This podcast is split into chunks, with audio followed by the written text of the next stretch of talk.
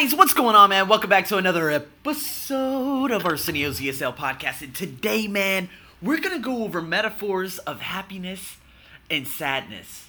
First and foremost, before I go over some of these metaphors, I want to talk. I want to give you some general questions. So, would you say that you are generally in high or low spirits? Guys, there was a famous mentor who got me into the game of personal development. He didn't even know because obviously it was on YouTube. His name goes by the name of Bob Proctor. And he said, you know what? It depends what your vibration is. If you're at a low vibration, you're going to attract to yourself low vibration type of people. If you're at a high vibration, you will attract to yourself high vibration people. An excellent example of this was when I was at the airport last weekend on Saturday, Suvarnabhumi Airport out here in Bangkok, and I was expressing my frustration of what was happening and what has been happening up until that point. I realized that someone else looked at me and glanced at me. It was a guy sitting down on the floor. A foreigner, the only other foreigner on the flight with uh, myself going to Vietnam. And because I was in such high spirits when I was landing and seeing those beautiful green textile landscapes going right over the lot, going into the airport, I attracted to him. I, I'm sorry, I attracted him to myself. Then I realized he can help my business. He's an online marketer, and now he's helping me build a ClickFunnel for my TOEIC test, and of course, the course that I provide people online. Pretty amazing, huh? whoever you flock with together, that's who you are. If you are around losers, that's because you're at a low vibration. If you're around winners, ultimately that is a high vibrational frequency. That's exactly who it is. So I'm generally yes in a very high vibration, uh, you, you know, in a high vibration throughout the day. Yes, there are times that I get very frustrated with traffic and the train and stuff like that, but those are things that I cannot change. So therefore, I do not put so much energy into those types of situations. There are people at my job and teachers who I do not associate myself with because I can tell by their facial gestures that they are in a constant low vibrational frequency.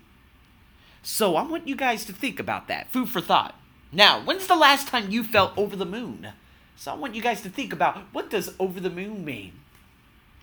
And how about what types of things can make you feel down? Feel down meaning feel sad.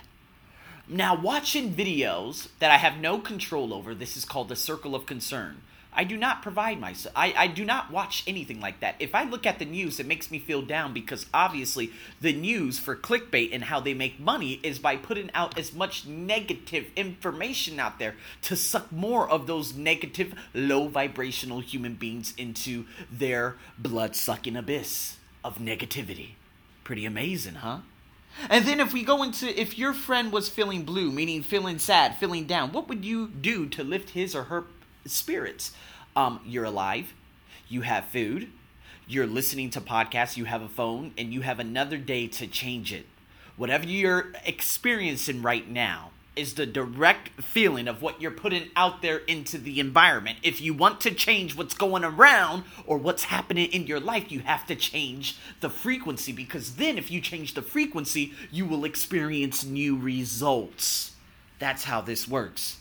It's time to give you some metaphors. Things are looking up. What does that mean? Things are looking up. That means things are looking real good.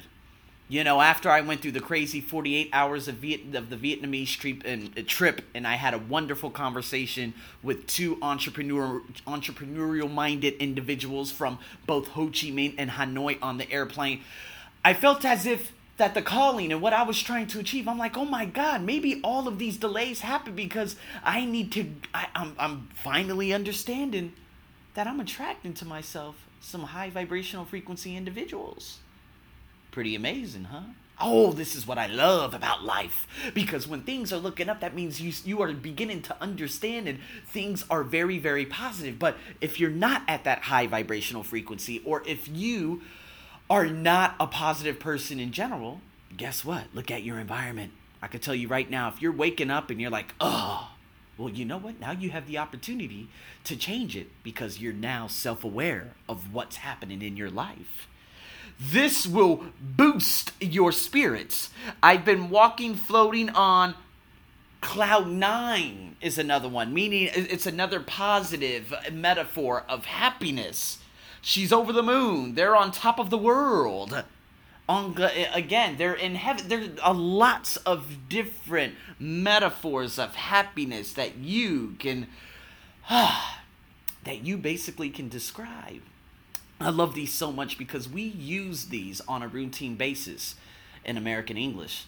I don't know about British English. I don't know about Australian English, but these are some things that we use on a regular basis. So, with that being said, guys, I am so, so excited for all of you, and thank you so much for your unbelievable support with my ESL podcast. I'm going to be launching some big things soon, so stay tuned for that. And as always, tune into my blog to see some more metaphors of happiness and sadness. I'm your host, as always, over and out.